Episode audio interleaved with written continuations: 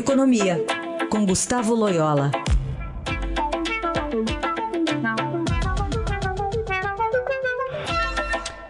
Loyola, bom dia, seja bem-vindo. Bom dia. Começar, bom, nesses últimos, nessas últimas semanas aí a gente falou muito sobre a pressão do dólar, a escalada que está chegando a, a quatro reais e aparentemente não há muita má previsão para as coisas se normalizarem, a curto prazo ao menos. É, o que, que, isso já começa a impactar no nosso dia a dia? Pois é, o, o, o dólar aí vai continuar nervoso porque essa, essa flutuação, essa volatilidade toda tem a ver com o risco eleitoral, né? E, e pelas pesquisas a gente percebe claramente que não vai haver grande, não vai haver grandes novidades aí nesse, nessa, é, nesse fronte durante algum tempo. Então as especulações vão continuar é, soltas, o, a incerteza sobre o, o, cenário econômico aí no próximo governo também, e, e, o mercado, os mercados vão continuar refletindo isso, né?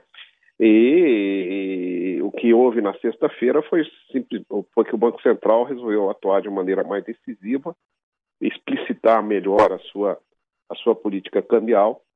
Isso deu uma acalmada momentânea no, no mercado de dólar.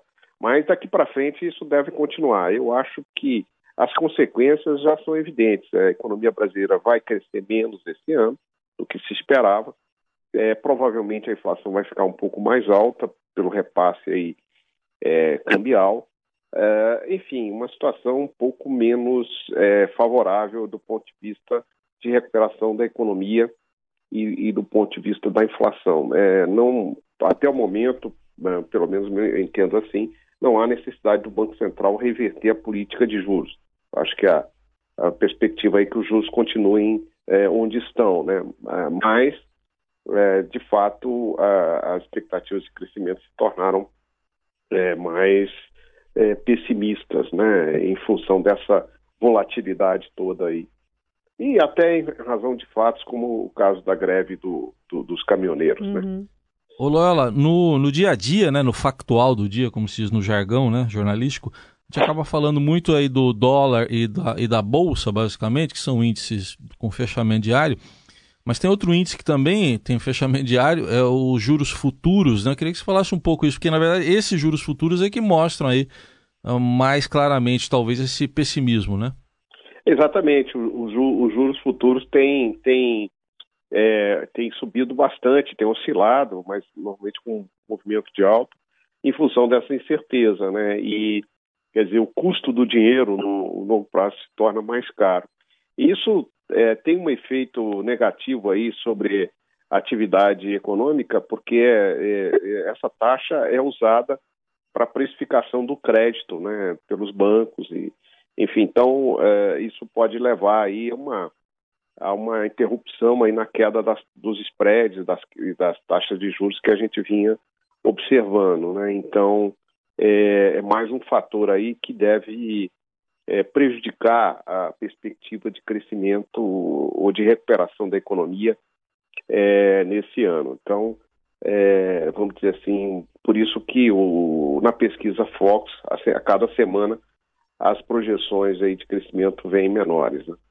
É, e ainda corroborando isso, a gente tem a pesquisa Datafolha, né, apontando que 72% dos entrevistados entendem que a situação econômica do país piorou nos últimos meses, ou seja, 7 em cada 10 brasileiros, e apenas 6% avaliaram que o quadro melhorou. Isso levando em conta alguns Uh, algumas, alguns feitos do governo Temer, tímidos, é verdade, na área econômica, mas que também foram realizados, né? Já, já saíram da conta.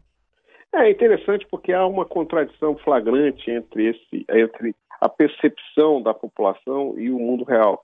Porque o mundo real, o mundo das expectativas, e, é, é, é mostra que, que esse maior pessimismo, né? Mas, é, na realidade, a economia hoje está melhor do que alguns meses atrás. Né? Esses são os, os indicadores formais, é, efetivos da economia, mostram isso. Por que, que existe essa, essa falta de sintonia aí entre o, o, o que está acontecendo na economia e a expectativa, justamente pelos recentes eventos aí de volatilidade no câmbio, a greve dos caminhoneiros, etc. Tudo isso gera uma sensação de é, insegurança, incerteza, né?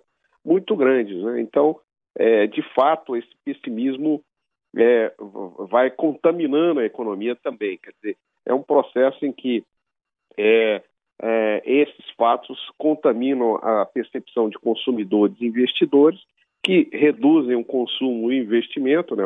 as empresas reduzem o investimento, isso prejudica a economia, que prejudica as expectativas, enfim, forma-se um círculo é, vicioso aí que vai piorando a cada dia, né? Então, é, realmente é um dado negativo essa expectativa negativa da economia por parte desses. Né, é, é, isso foi mostrado nessas pesquisas. Né?